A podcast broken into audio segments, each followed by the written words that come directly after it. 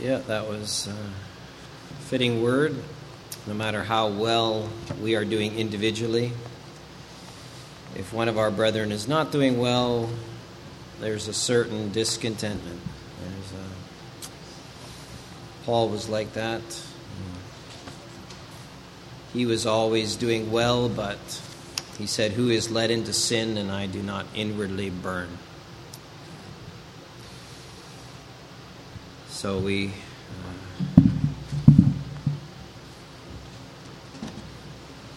adjusting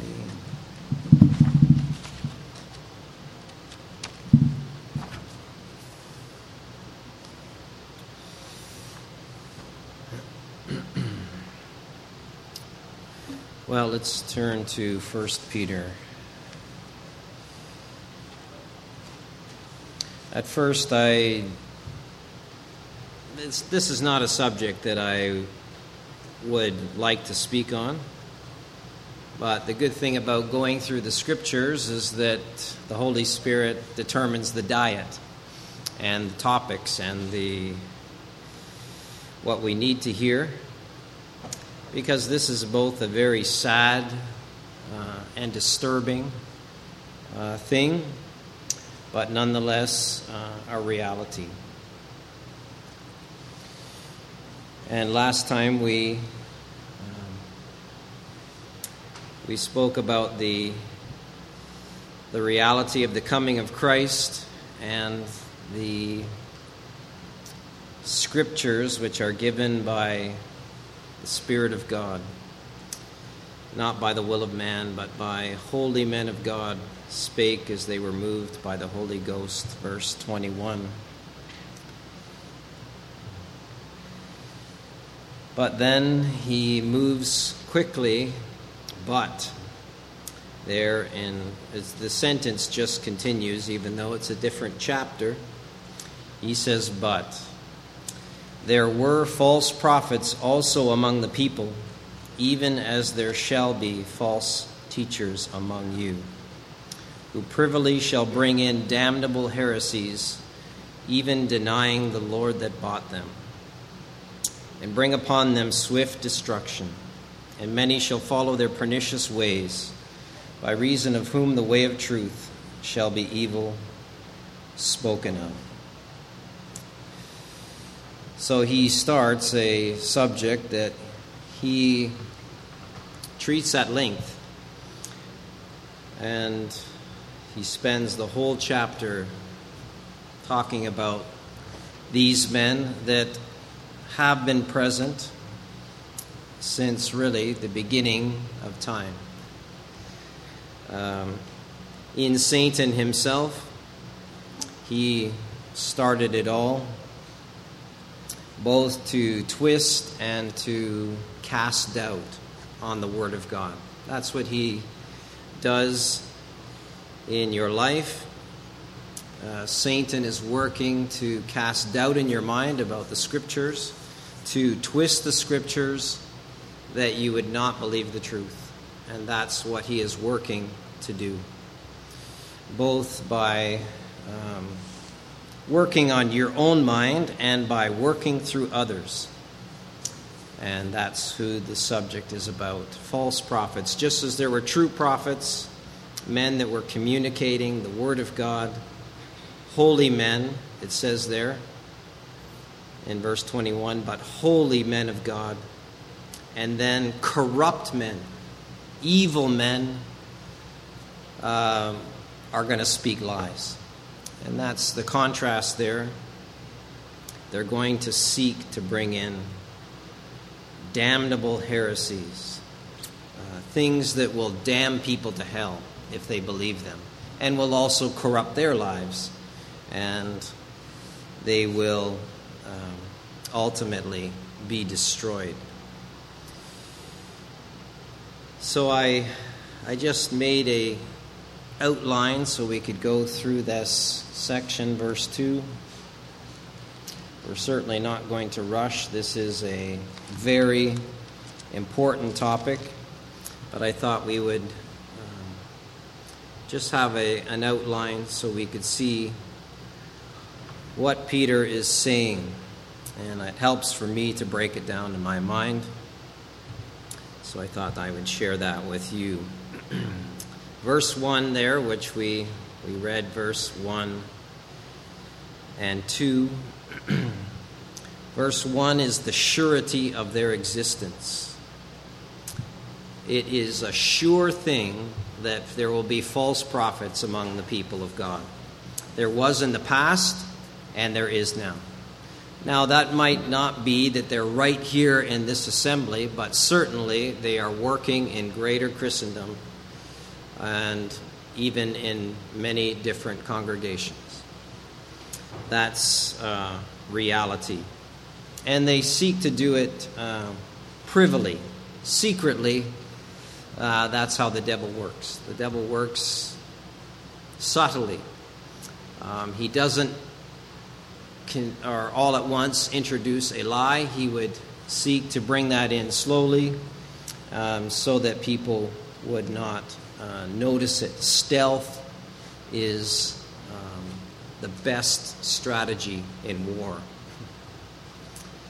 Um, some time ago, probably uh, now at least, wow, 30 years ago, uh, the United States developed an aircraft that uh, was undetectable by radar. So this plane could come in under stealth. And in modern day warfare, they, they could see, even in World War II, you could see people coming. Ships, planes, all kinds of things coming through radar and they would know, they'd have forewarning. But this aircraft could absorb radar uh, detection rays that would not bounce back off the aircraft and come back to the receiver, but it would deflect off of it or be absorbed. And the exhaust, which was also detectable because of heat, would be cooled through a series of cooling techniques so that the aircraft wouldn't put out this hot exhaust stream. We see it in the sky with planes going by and this big trail of exhaust. So this plane could come in with devastating effects because you're just boom, it's just there and you are destroyed. And the devil works in that way secretly seeking to introduce things, and eventually they come to full light, as it did with that airplane, too. Devastating effects. I can still remember that. Desert Storm was the first time they used that aircraft, people in bunkers, and they were destroyed. And it's like that with the devil. He's going to seek to destroy the people of God by corrupting uh, the gospel by teaching a false gospel, by presenting a false Christ, or teaching error about Christ that would lead people away uh, to ultimately destroy them. Verse 2 there, and many will follow their pernicious ways, and they are going to be effective. Unfortunately, they're going to be effective. And in verse 3, one of their two motives is revealed there. they got two great motives, but this one is through covetousness. They shall with feigned words make merchandise of you. They'll use the people of God to make money, make merchandise of you. They're like chattel. They see people as a cash cow, and that's many Many uh, men have done that. And it's come to full blown light in the United States, of all places, where there are many, many, many false teachers that are rich, exceeding rich, off the backs of the people of God. And with them, uh, bringing a false message and destruction. But then God promises that he will destroy them. And he gives several examples of him destroying people who would walk ungodly. And verse 4 through 9 gives that, um, gives that teaching, uh, recalling many of them. and then in verse 10, he comes back to the whole, because verses 4 through 9 were like a hiatus. He's going to destroy them, and this is why, because he's done it in the past and he will do it again. But then he goes on in verse 10 with key characteristics of these men. They have two great motives, as I've seen, and the second is uh, they walk after the flesh in the lust of uncleanness. They're ungodly men, uh, perverted men in their minds and in their bodies, and that's what they're seeking to fulfill through money and through uncleanness, immorality. And that's what they, those are two big things that drive them. And you'll see that in the lives of many false teachers. Whether it is secret, it eventually comes out. And there has been many, many men like that, unfortunately. But it is the truth. That's why he says in verse 10, but chiefly them that walk in the flesh in the lust of uncleanness. And then it gives other characteristics. They despise government. They don't want to be ruled, they want to rule. And they don't, they're not submissive men. They are, um, they despise not the government, although many people do do that, uh, but they despise being governed, government. And then they're presumptuous, un, unlike the men of God that are not, uh, these men are self willed. Men of God want to be ruled by the Holy Spirit, the, by the will uh, of God. And then it gives some examples of their self will. They're not afraid to speak evil of dignities. Now, I read a commentary where he says these are earthly dignities. They the only problem is this is a word that isn't used of uh, earthly governors. And I believe the context and the example there, both here and in Jude, is that these men are so presumptuous, so confident in themselves that they uh, would rail on the devil. Now, that seems like a strange thing, but they would rail on things that they don't know, angelic uh, powers. In verse 11, it says, Whereas angels, that's holy angels, which are greater in power and might, bring not railing accusation against them before the Lord. Now, I don't think angels rail on earthly rulers, but they do uh, are tempted to rail on uh, angelic beings. And it gives some examples of that uh, over there in Jude, which we'll look at when we get there. But these men are spiritually presumptuous. and then it gives in verse 12, but these are natural brute beasts made to be taken and destroyed. It speaks Peter is so, if I could say, rough with these men. And um, he spares no words, just piling on the judgments and the damnation on these men. Now, we ought to be careful um, not to be doing that ourselves. Um, and be very cautious on who we would declare as a false prophet or a false teacher. Because there's very um, there's it's very well laid out in scripture who is and who isn't. And we would be uh, very cautious not to be damning people to hell and judgment and fire um, that aren't worthy of such. So that's something that, um, yeah, we ought to be very cautious at. Verse 13 and 14 gives more um, characteristics of their uncleanness. Again, they're undercover.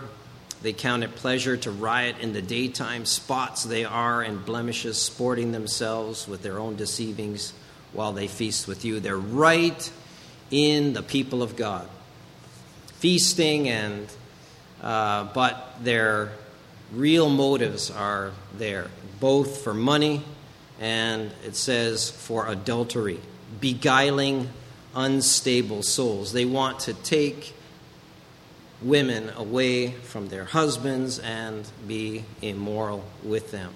Horrible thing, but that is uh, what they are after.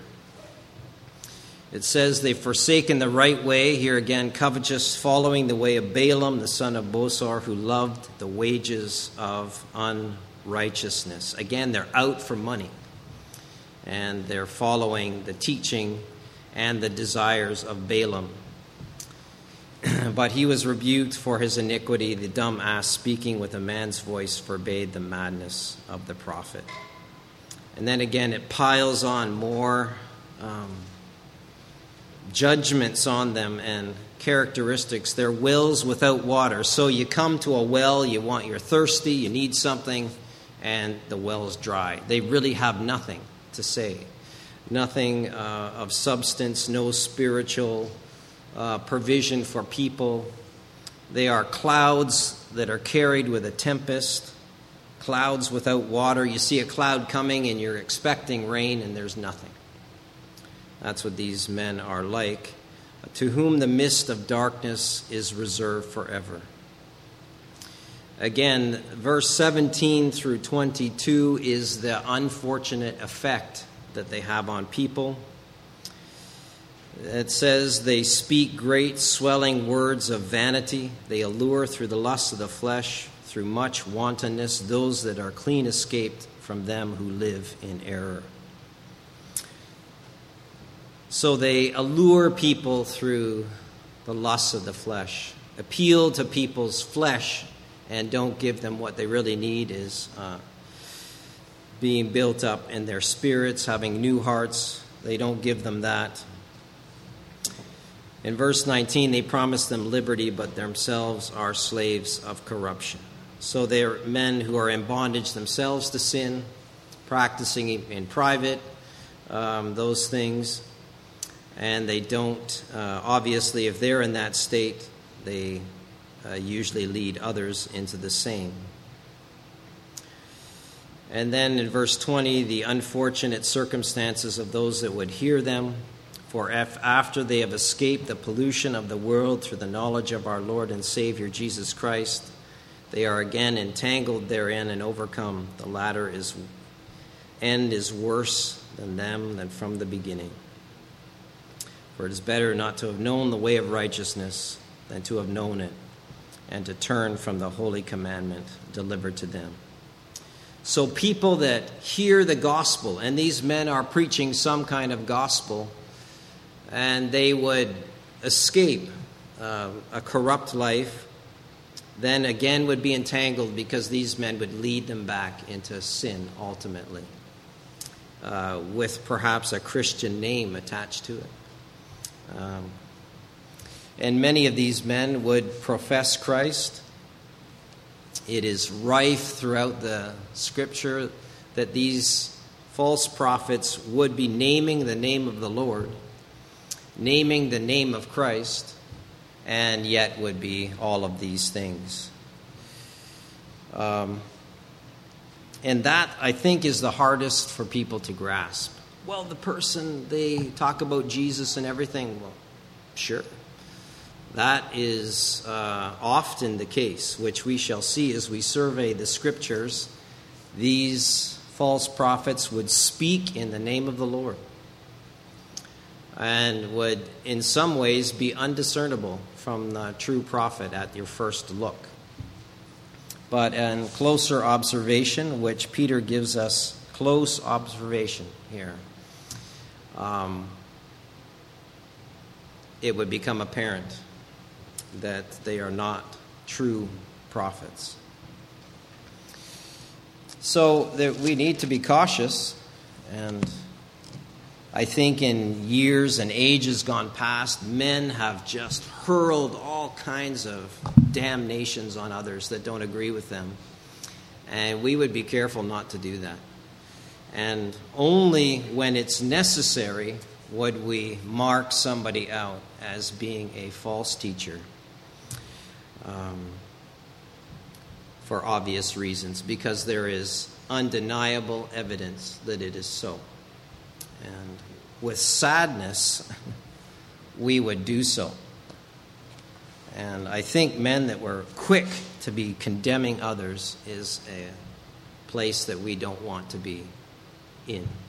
We want to be quick to think the best about others, but where we cannot and where it is obvious, then we need to um, expose them. And that's what Peter is doing here. He's exposing uh, these men for who they are. And because they do so much damage, we would be obligated to um, expose such people. So, with all of that um, background, we'll come back uh, to verse 1. But there were false prophets also among the people, even as there shall be false teachers among you, who shall privily bring in damnable heresies, even denying the Lord that bought them, and bring upon themselves swift destruction. as we said before, there's a long history of false prophets. Ever since the Word of God came, um, the devil has been there seeking to corrupt it. And um, the vessels that he uses, his favorite tactic, stealth tactic, is that they would be men of, um, as in times past, men of the cloth, clergy people who would stand behind pulpits and would um, wear crosses and their collars turned backwards and all kinds of things to and they would appear to others to be righteous men. And they would be honored and respected as such.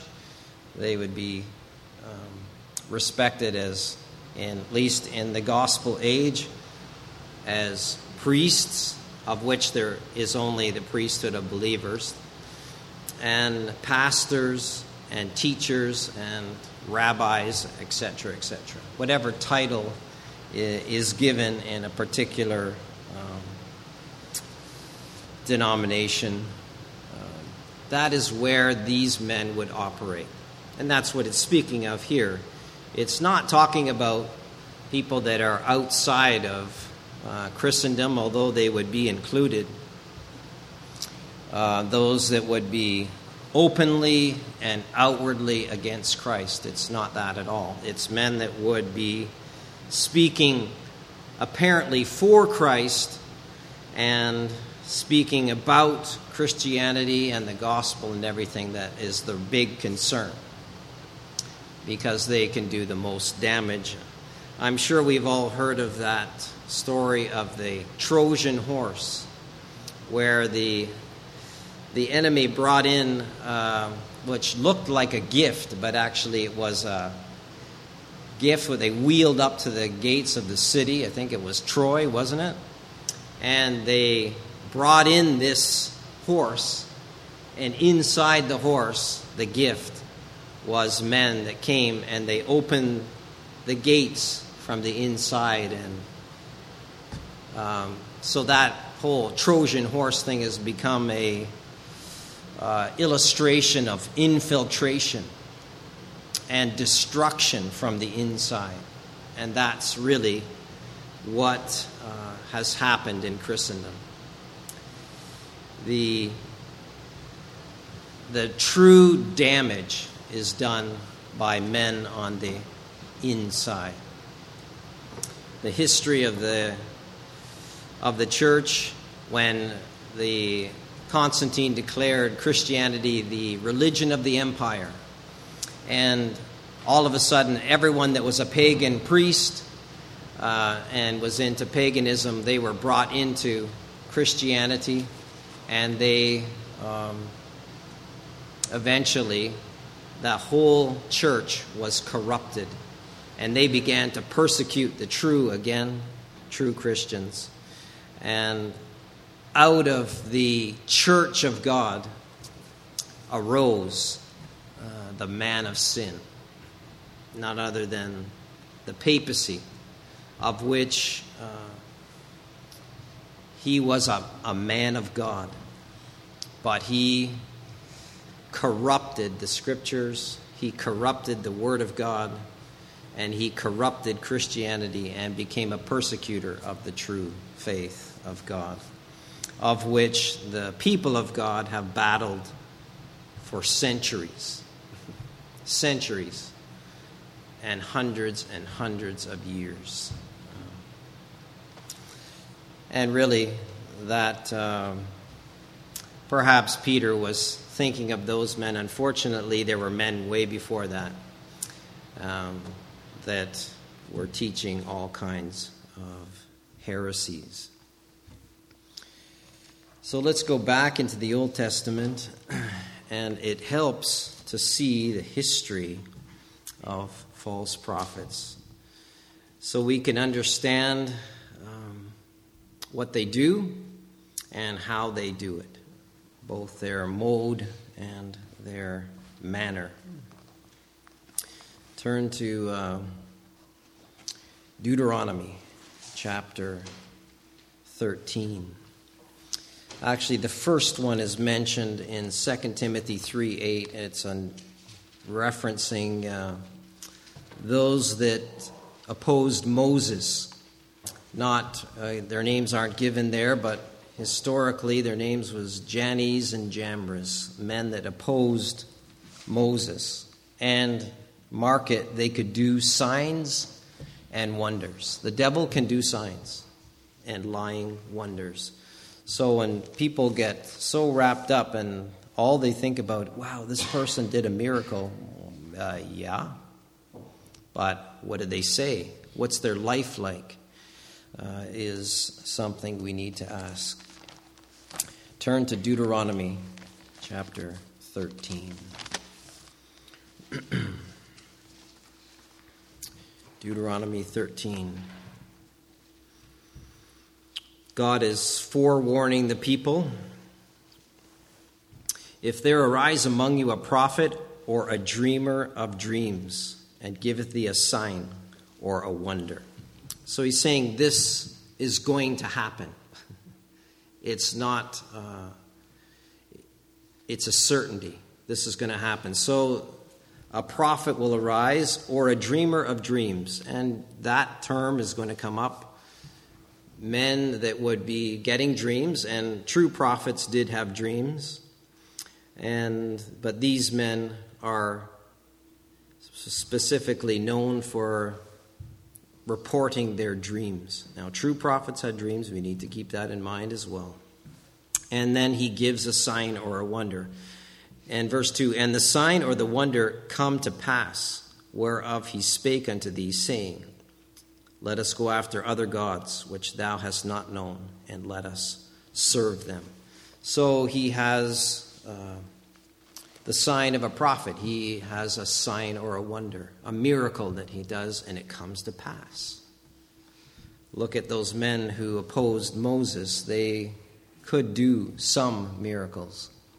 Not all, but they could do some.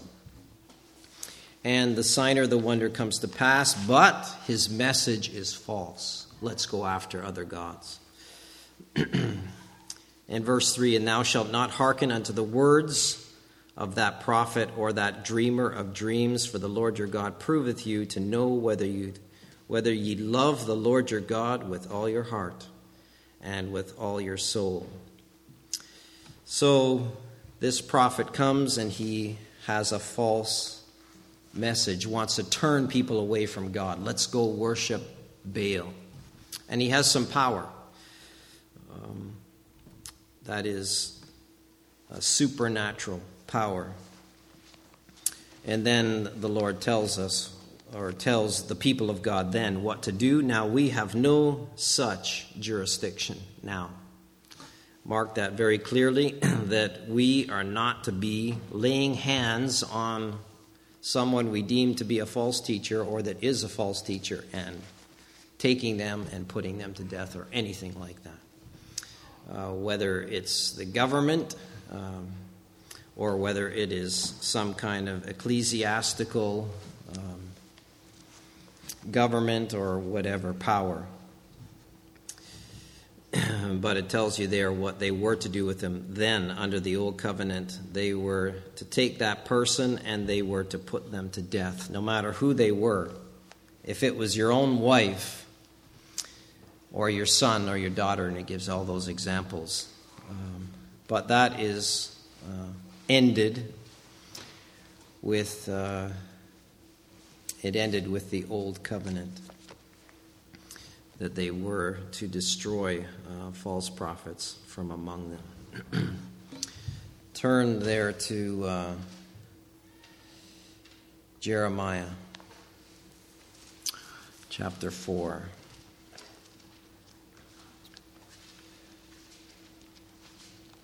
Jeremiah.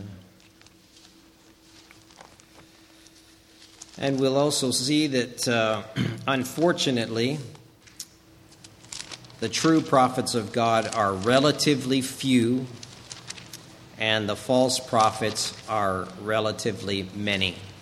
And that uh, we'll see down through the scriptures. uh, Jeremiah 4 and verse 10. now, this is how much um, influence that false prophets had and that's why God uh, wanted them destroyed. now, the true prophet Jeremiah was prophesying that God was going to destroy Israel. Not utterly, but he was going to make an end of them in the land. And that was his message continually from the beginning. But notice Jeremiah's message, which you could say he lamented because he, he says throughout his prophecy, all I get is a message of doom. and that's not a very nice message. Just a message of doom. But in verse 10, he says, Then I said, Then I said, Ah, Lord God, surely thou hast greatly deceived this people and Jerusalem, saying, Ye shall have peace, whereas a sword reaches into the soul. So Jeremiah wavers. He thinks, well, you promised Jerusalem peace, which the Lord said, but there was a condition. And what was the condition? That they would walk in the way of the Lord. And if they didn't, then destruction would come. But Jeremiah, forgetting that whole thing, he for a moment wavers. Yeah, these false prophets are right the Lord has said we'll have peace. And that's what their message was. It was peace, peace. The problem was there was no peace for the wicked, and there was destruction. So the devil takes one part of the promise of God and then he twists that and says to the wicked, You're going to have peace. Lord's going to bless you. And Jeremiah is like, No, that's not going to happen. It's going to be destruction. But these false prophets, that's what they preach. Turn over to 6 uh, 14. 6 14.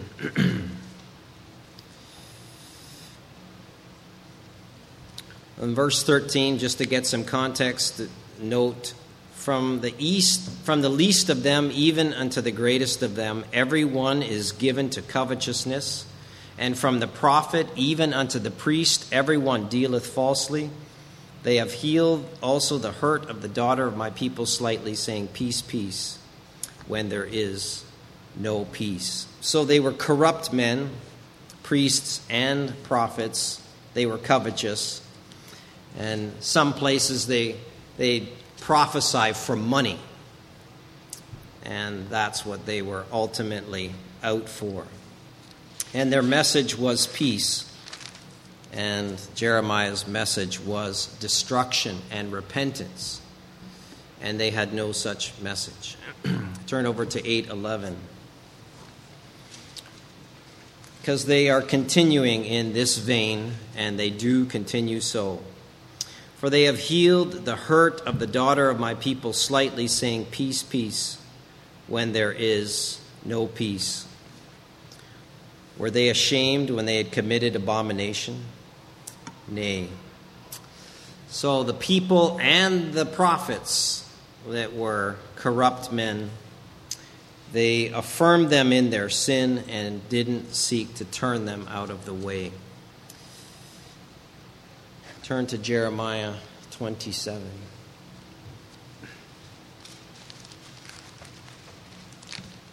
Jeremiah 27.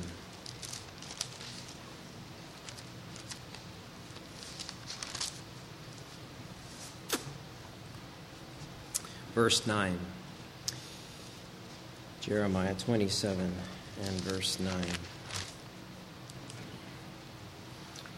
So Jeremiah has to expose these men. Therefore, hearken not unto ye your prophets, nor to your diviners, nor to your dreamers. There's that term. Nor to your enchanters, nor to your sorcerers, which speak to you, saying, Ye shall not serve the king of Babylon.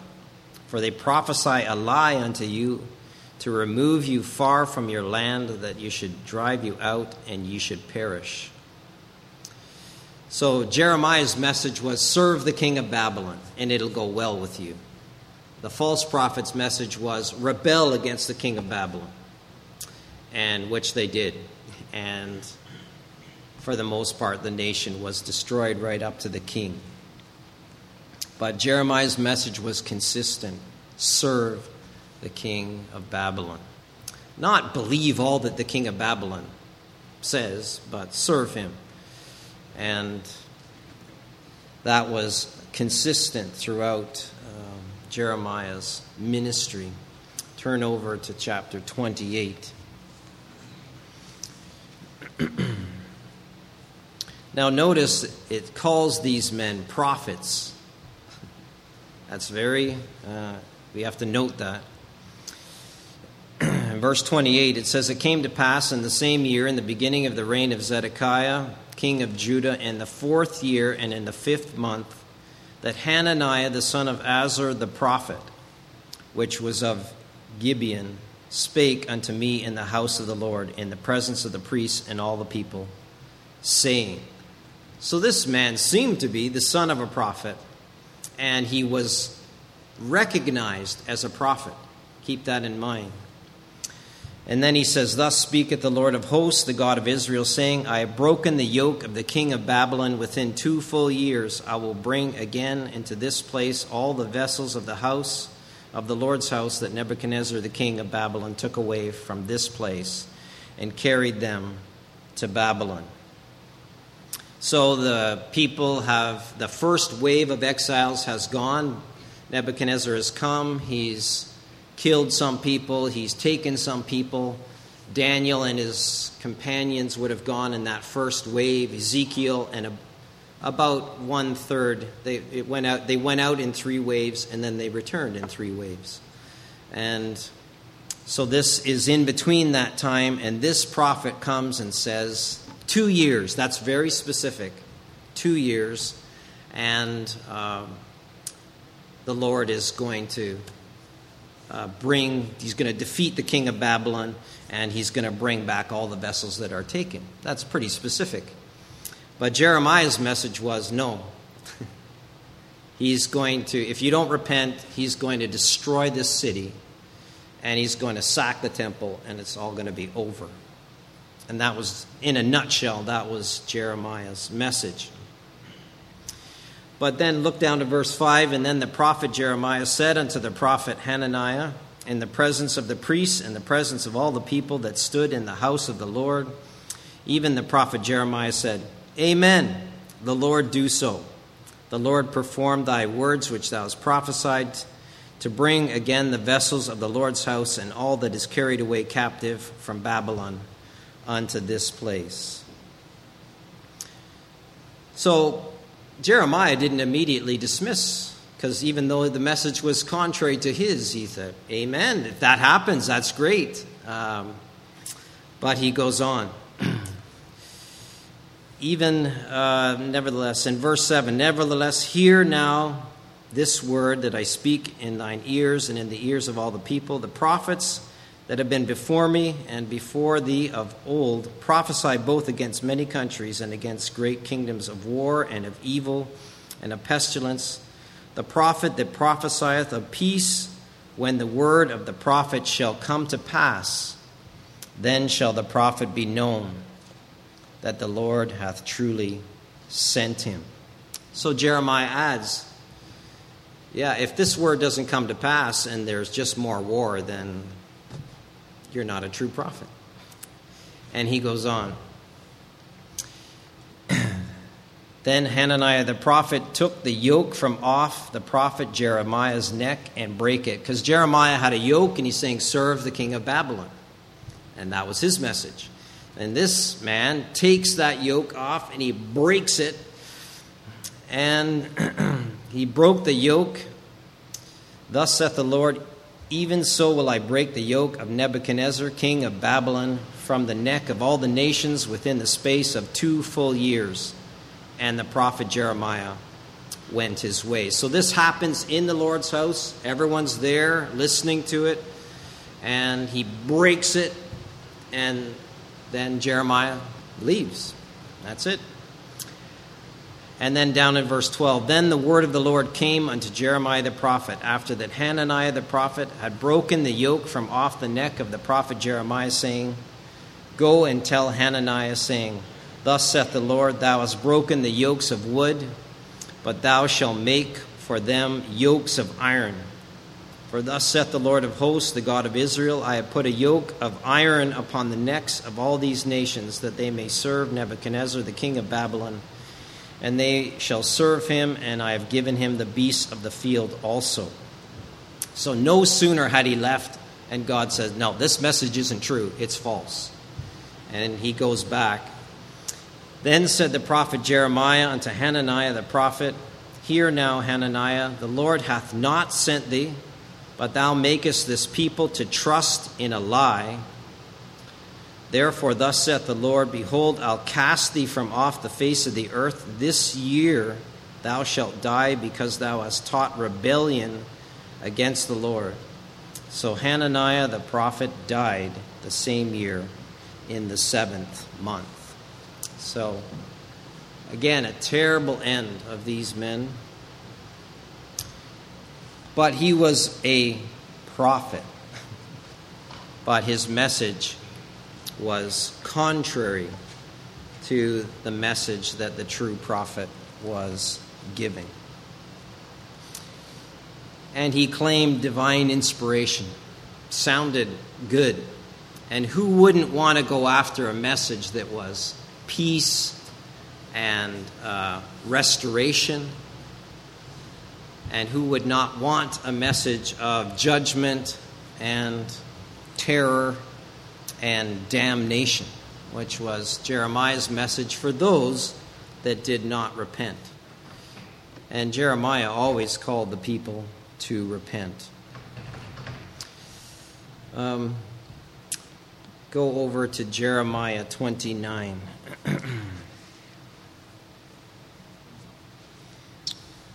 so Jeremiah writes a letter to the people that are carried away captives. now, these are the words of the letter that Jeremiah the prophet sent from Jerusalem to the residue of the elders which were carried away captives, and unto the priests, and to the prophets, and to all the people whom Nebuchadnezzar had carried away captive from Jerusalem to Babylon. After that, Jeconiah the king, and the queen, and the eunuchs, and the princes of Judah and Jerusalem, and the carpenters and the smiths were departed from Jerusalem. So he takes all the upper crust, the skilled people, the nobles, um, then down to verse 4 Thus saith the Lord of hosts, the God of Israel, unto all that are carried away captive, from whom I have caused to be carried away from Jerusalem to Babylon.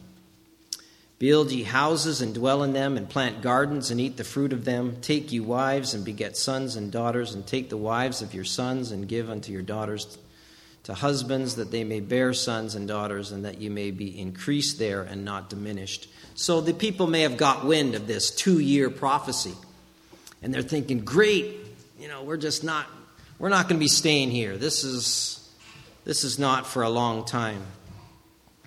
And down into verse 8, he tells them to seek the peace of the city to this is going to be a long time. A long time. You could live, you could be born and die in Babylon. That's how long it's going to be.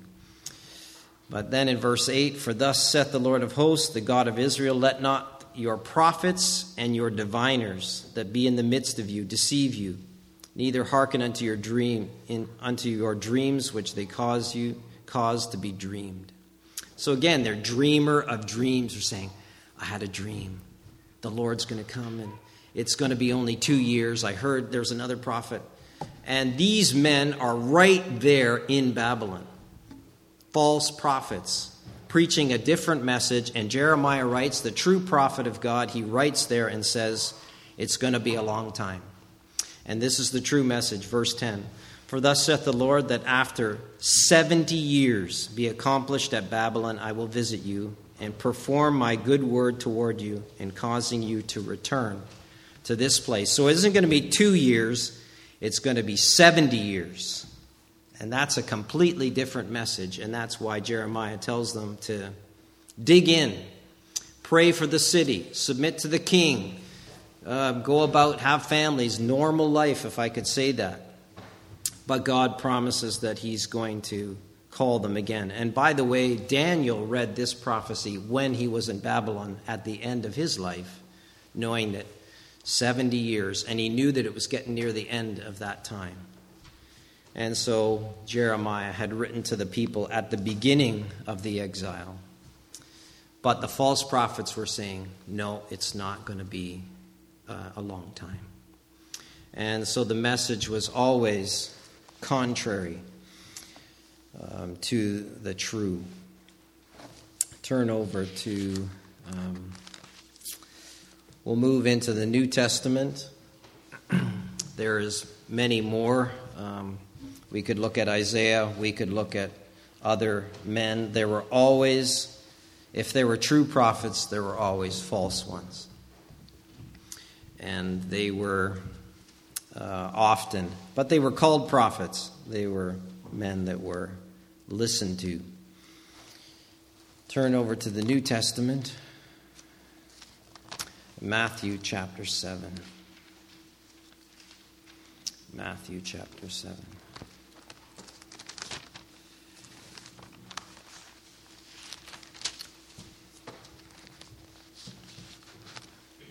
Our Lord in, has just delivered what's known as the Sermon on the Mount, um, given people the way of righteousness that's impossible without faith in Christ. And then in ver- he finishes the whole section, really, there in um, 5, 6, and 7. He finishes with a warning. And the warning is in verse 15 Beware of false prophets that come to you in sheep's clothing, but inwardly are ravening wolves. Ye shall know them by their fruits. Do men gather grapes from thorns or figs of thistles?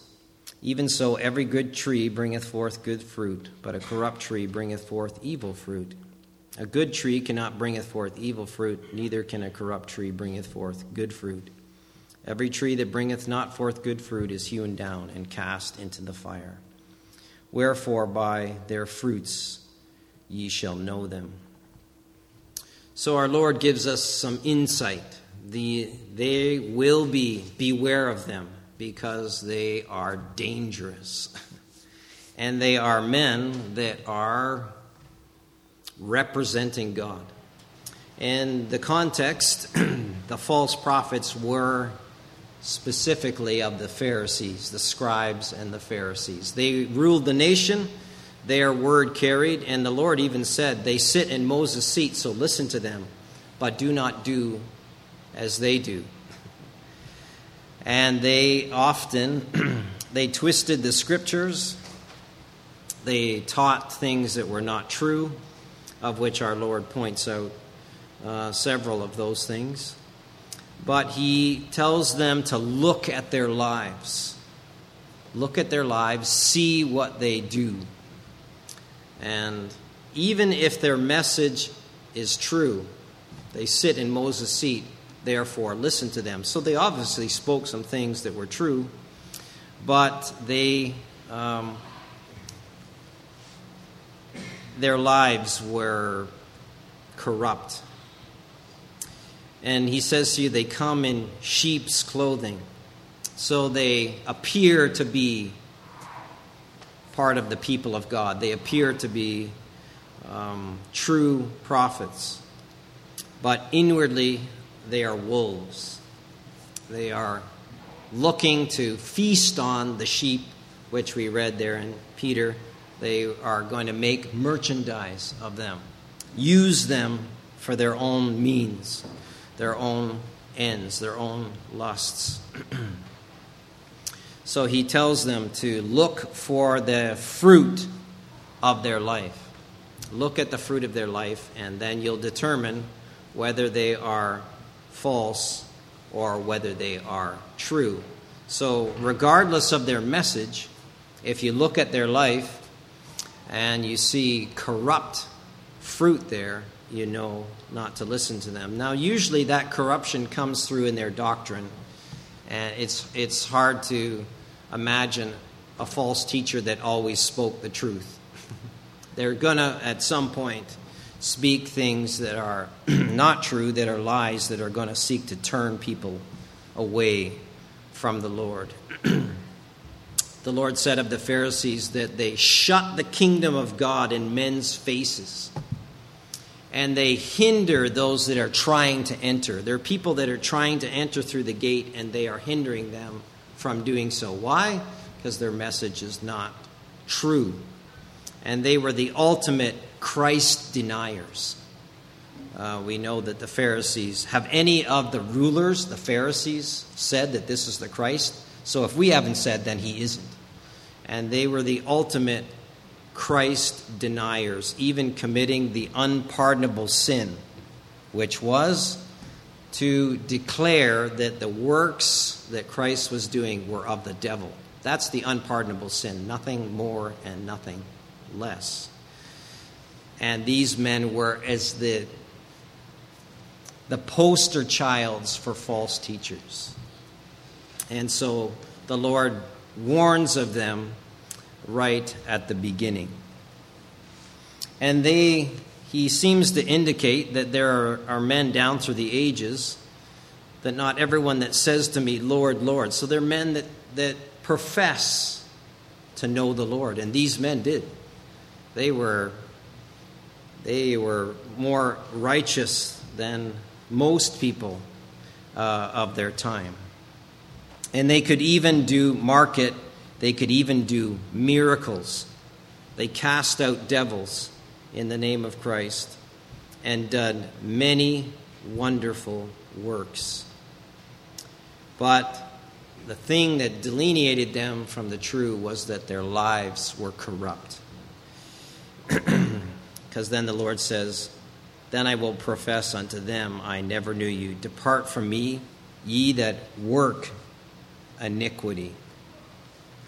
So, but in the doing so, they chase people on to the broad road that leads to destruction. Ultimately, their message is false, and they push people on to the broad road of destruction. So, our Lord warns about that at the beginning and thus continues his warning throughout the scriptures. It is a big deal. Often it is not a very pleasant topic, so people don't like to talk about it. but I think when the Word of God does bring it up, we can see how much revelation the Holy Spirit has given on this whole subject. Turn to Matthew chapter 12. Matthew chapter 12, in verse 24.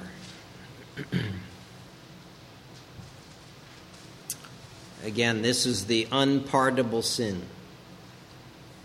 But when the Pharisees heard it, they said, This fellow doth not cast out devils by but by Beelzebub, the prince of the devil of devils. And Jesus knew their thoughts and said unto them every and then he goes on.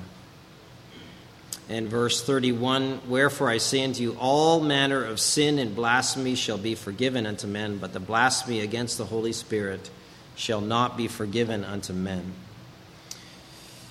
And we know what that is. And then in verse 33, he gives the same test. He says, Every either make the tree good and his fruit good, or else make the tree corrupt and his fruit corrupt, or the tree, for the tree is known of his fruit. Now, mark it, it's what they said that was bad fruit. Sometimes bad fruit is how people live, and that is true. And sometimes bad fruit is what people say. That's very important. I think that is often overlooked because people say, oh, this person lives a, such a godly life, etc., etc., but their teaching is corrupt. And that is what the problem is. And here it is what they said was the problem. And they said that this man does miracles by the devil. That was their teaching. And they obviously said, Don't believe in him. He is not the Messiah. And that's what they also taught.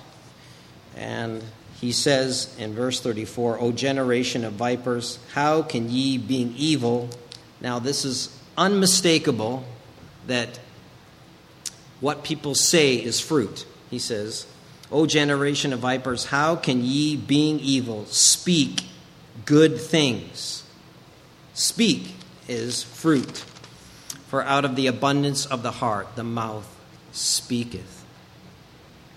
So, true men speak good things about Christ Jesus. They affirm him, they love him, they encourage people to trust in him. These men were not doing that. They speak lies about Christ, and that is still true today. Turn over to Matthew 24.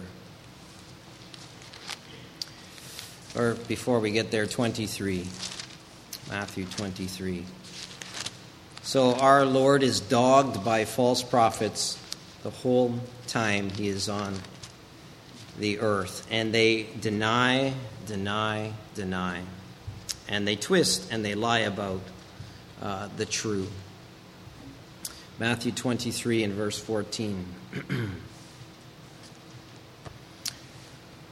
Woe unto you, scribes and Pharisees, hypocrites. Or here we go, covetousness. For ye devour widows' houses, and then outward righteousness. For a pretense make long prayers, therefore you shall receive the greater damnation. So they were outwardly religious men, but they would actually, after a widow had died, they'd come in and pretend to be really concerned about her, but then they would like take all of her money. like it's almost unthinkable, but that's what they did, and, it, and the Lord said that on different occasions. I'll make sure your affairs are dealt with and properly as your lawyer, and then swindle her out of all of her money. And uh, you wish that that was only true once, but it's happened many, many, many times. Um, over to verse 31. So we see some of the marks of false teachers. They're after people's money and they are corrupt. Uh, they live corrupt lives. secretly, but they do so. They want people to outwardly think that they are righteous. Um, down in verse 30, 31. Wherefore ye be witnesses of yourselves that ye are children of them which killed the prophets. Fill up then the measure of your fathers, ye serpents, ye generation of vipers. How can ye escape the damnation of hell? And they oppose the true. They he said, I send you prophets and wise men and scribes, and some of them you shall kill and crucify, and some you shall scourge in your synagogues and persecute them from city to city. And then those frightening words that upon you shall come all the righteous blood shed upon the earth, from the blood of righteous Abel unto the blood of Zacharias, the son of Barachias, whom thou slew between the temple and the altar. Verily I say unto you, all these things shall come upon this generation. Why? Because they were the, as I said, the poster child of those that would be false prophets. They claimed to speak for God and they were against the one that spoke for God, namely our Lord Jesus and his representatives, his apostles, which they would uh, later on kill. So that the people of God have always been persecuted by those that would claim to be uh, also speaking for God. And there has been countless men down through the generations that have done so. Turn over to Luke 16. Again, some of the characteristics of their lives. Uh, Luke 16.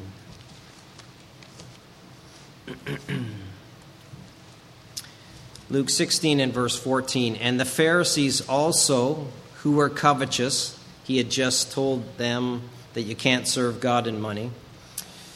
The Pharisees also, who were covetous, heard the, all these things and they derided him. That's the Lord Jesus. And he said unto them, Ye are, are they which justify yourselves before men, but God knoweth your hearts. For that which is highly esteemed among men is an abomination in the sight of God. Down in verse 18 Whosoever putteth away his wife and marrieth another committeth adultery, and whosoever marrieth her that is put away from her husband committeth adultery. It seems like it's just there, kind of out of nowhere, but that's what they were doing. So he he says you're, you're covetous and you're adulterers by action, not just by stumbling in your thoughts, although they did that as well. They were after, if they didn't want, uh, they wanted to appear to be righteous, so they found a way to divorce their wives and marry another. So that uh, was a common practice. And so they taught that in Israel. They taught you could divorce your wife for any cause and marry another. And they made a big deal about that. They wanted to justify themselves uh, before the people, and thus they were teaching that in Israel. And that view prevailed uh, with most. I think there were a few unpopular rabbis that taught you could only divorce your wife for adultery. And that was an unpopular view. turn over to Acts. Acts chapter 20.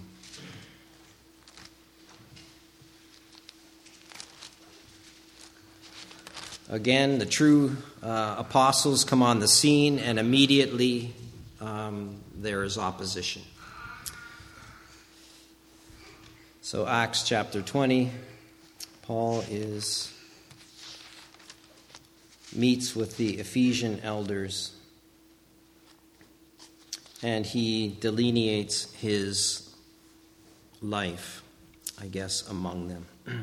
we'll start reading right at verse 19. serving the Lord with all humility of mind and with many tears and temptations which befall me by the lying in wait of the Jews. And how I kept back nothing that was profitable unto you, but have showed you and have taught you publicly and from house to house, testifying both to the Jews and also to the Greeks repentance toward God and faith toward our Lord Jesus Christ. And so he's persecuted for the truth. And then down in verse 28 Take heed therefore unto yourselves and to all the flock over which the Holy Ghost has made you overseers to feed the church of God, which he hath purchased with his own blood. For I know this, that after my departure shall grievous wolves enter in among you, not sparing the flock. So he says this is going to happen for certain. For certain, it's going to happen. And if we think that, hmm, doesn't seem to be much, then we're maybe asleep. And if we look around, there has been much corruption uh, of the Word of God, both far and wide. so he tells these men to take heed. For I know this, that after my departure shall grievous wolves. The Lord Jesus warned about them, and they are going to arrive. Where do they come from? Also of your own selves shall men arise, speaking perverse things, to draw away disciples after them. Therefore, watch and remember that by the space of three years, so he was there for how long? Three years. and he says, I ceased not to warn everyone night and day with tears. I, I just, it's, it's so hard to grasp that every opportunity he, he took, he said, false teachers are going to come. Beware. Some of you are going to be victims of that. And he tells the overseers, watch, because it is going to happen. And it did. It did happen. And major parts of the New Testament are devoted to the Paul battling with these men. Galatians, 1st and 2nd Corinthians. 2nd Corinthians almost entirely devoted to the reproving of false apostles. The whole letter is dedicated to that. Paul setting himself up as a true apostle and to out ultimately those men because they had won over the Corinthian congregation and almost turned the whole church against him. And that's under Paul's ministry, you can imagine. Uh, but that had happened. So, how much uh, has that happened since without Paul? Paul knew that he was keeping watch and nobody could get past him. Nobody. But unfortunately, lesser men, they would uh, allow, uh, probably through ignorance, sometimes being cautious. You don't want to denounce somebody or out somebody that is not true, or is uh, you don't know for sure is a man who is false. In verse 32, he says, now, brethren, I commend it unto you, I commend you to God and to the word of his grace, which is able to build you up and give you an inheritance among all them which are sanctified. So, this is the mark of a true man of God. Verse 33 I have coveted no man's silver or gold or apparel. That's very true. So you mark a man, if he isn't out for money, check one of the signs that he is a true man of God. He's not out, he's not in it for the money, and he is not in it for what he can get, but how he can give and serve. That is so true. And Paul mentions that he didn't covet any man's gold or silver or apparel. In fact, he labored with his own hands, says he worked night and day so he wouldn't be a burden to the church. Now, he did receive support, which he was entitled to, but he was not out for people's money. But the false teachers, they were. They were out for people's money. And that has not changed uh, down through the ages. That has been the same. I came across a man who wanted to be a teacher in this church. And when I say this church, I mean the church that we fellowship with, Mount Salem. Uh, and he he didn't claim to be an apostle, but he was pretty close to it. And as this man spoke, I was just, I was absolutely dumbfounded.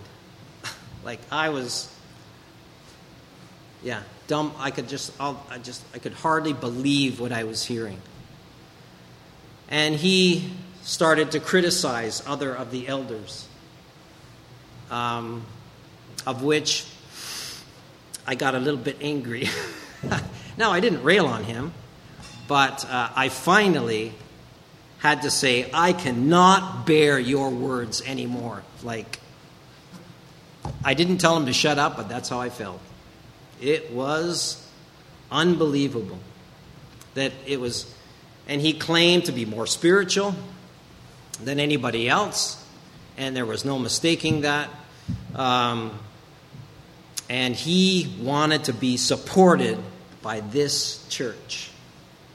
And he was worthy of it. I said, There are men that have sacrificed and worked a job and labored day and night so they wouldn't be a burden unto this congregation, and you are going to come in here and expect to be served?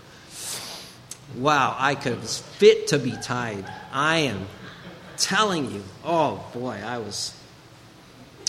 Maybe he said you guys could stop drinking so much coffee and give a dollar ten a day or a dollar twenty that you spend on Tim Hortons to my salary. Like it was just. I was like, get this guy out of here. And I talked to the person that brought him, and I said, like, I just didn't have, like, it was unbelievable. Like, the words just kept piling up, and that's when I, I just cannot listen to you anymore. But here he had all the marks, and he thought he was the cat's meow. He had revelations, he had teaching that he was going to give, and he should, we should be so privileged to have him in the midst. And it was coming like a full illustration of. Now, most people are not that overt, but this man was. They're not that, if I could say, daft, that I would, you know, like he might as well had a t shirt that said, I am a false prophet on it. Now, the sad part was he was a man that was very needy, and it was obvious, but not to himself. But he had all those, and he argued tooth and nail. A workman is worthy of his hire. You shall not muzzle the ox while he's chewing. He's spouting out all the things about having to support him in the ministry. But Paul and true prophets and apostles did not do that. They labored. Paul says, I coveted no man's gold no man's apparel, labored uh, at their own expense, at their own labor, not to be a burden to the church. Mark that. I'm so happy um, with men that were, they're just so far from that. You could barely give them money. They were just like you'd shove it in their pocket, it would come out the other one into the offering plate. Like you just couldn't do it. The, uh, the deacons would oh, there was a, a shortfall, they'd take the money out of their own pocket and put it in the offering. You know, just that type of thing. Instead of oh, taking the money out of the offering and having a spirit of entitlement, they were the opposite. So, where you see that, men that are covetous, that are after money, and have they, they feel like they're privileged. They should be supported by the congregation, etc., etc. Um, that's a bad sign. Now, maybe they're, you know, depending on the degree, this man was pretty overt, but other men, they, they're less overt than that, but they still are out for the money. It's a job to them of which they want to be supported. Another five minutes here, so. Romans chapter 16. Again, that was a, a pretty, yeah, that was an incredible experience. I, if I hadn't experienced it, I, I, I wouldn't believe it. Romans chapter 16 and verse 17. Pretty well, the warning about false teachers is mentioned in every New Testament book. Romans 16 and verse 17. Now I beseech you, brethren, mark them which cause divisions and offenses contrary to the doctrine which you have learned, and damn them to hell. Does it say that? No, what does it say? Just avoid them. Um, I'm thinking we don't have the ministry of damning people to hell. It says, avoid them. For they are such, for they that are such, serve not our Lord Jesus Christ, but their own belly, their own appetites, their own desires, and by good words and fair speeches deceive the hearts of the simple. So again, you have false doctrine and they are in the church and they are causing divisions by their false doctrine. But notice it comes with good words and fair speeches, uh, which deceives the heart, again, of the unsuspecting. So we don't want to be suspicious, but we don't want to be, we want to be watchful. That's the word that is used watchful not condemning, not quick to condemn others. And, you know, some people just might need some exhortation, some help. But um, in some cases, it doesn't work. Turn over to 1 Corinthians. Again, this is um, a theme that is in every book of the New Testament. It's already starting in 1 Corinthians. Paul is battling what he eventually outs in 2 Corinthians chapter 11 as false apostles. They had wormed their way into the church slowly, and they were starting to speak against Paul.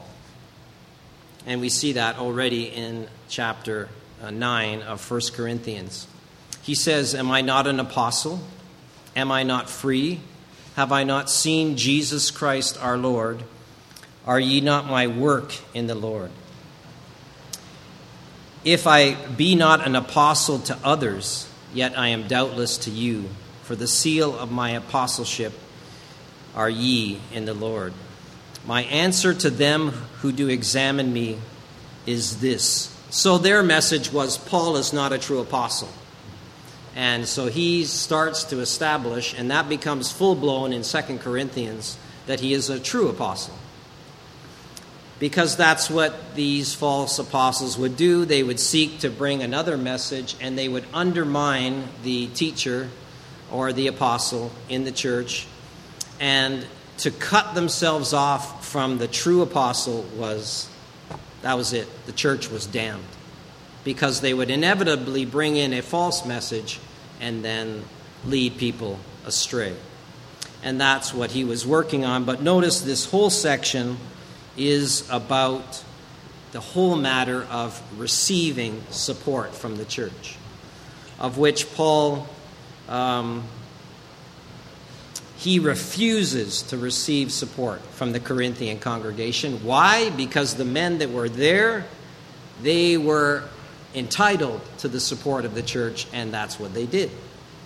And they lived off the backs of these men. So Paul uh, and they turned that around on Paul and said, if he was a true apostle, he'd be receiving support from this church. And he goes on to teach them that yes, the Lord does say in verse 14, so even hath the Lord ordained that they which preach the gospel should live of the gospel. But I have used none of these things, neither have I written these things that it should be done so for me. For it was better for me to die than any man should make my glorying void. So in verse 18, he says, What is my reward then? That verily, when I preach the gospel, I may make the gospel of Christ without charge, that I might not abuse my power in the gospel. So he had power. He should have been supported as an apostle, but he gave that up. False teachers did not do that. They would come in and say, Well, I am worthy of such and such, and would expect that you would get that. and that was their posture. And so Paul, he seeks to. Um, speak against them, and he very gently has to uh, point out where they're going wrong before he really opens all the gets all the guns out and just lets them have it. Because a lot of people had started to follow these men and so if he came in with a full frontal attack then it might he might lose some of the people. So he doesn't do that. He uh, he very carefully seeks to win them over. And, uh, and remind them of how much he loves them and how much he had served them.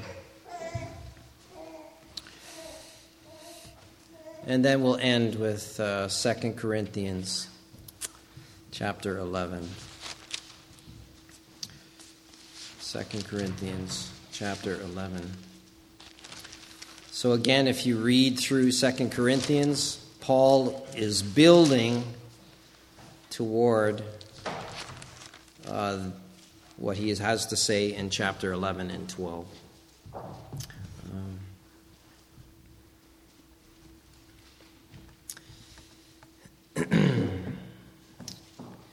so, chapter 11 and verse 3. But I fear lest by any means, as the serpent beguiled Eve through his subtlety, so your minds should be corrupted from the simplicity that is in Christ.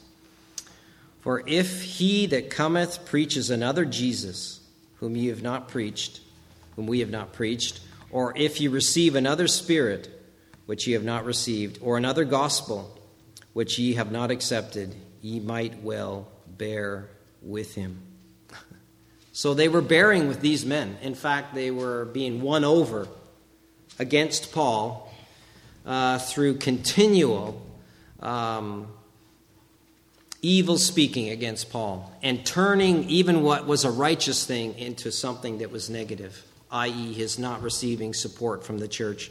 So he continually has to mention that, which he does several times in uh, this letter. So they spoke against Paul, they undermined him.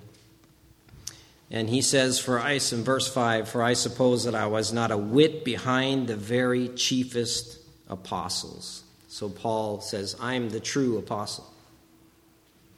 These guys are false, and this is why. And he, he lays it out their message, their manner, their, their life, etc., etc. and then in verse 13, he just leaves no doubt as to where he's at with these men.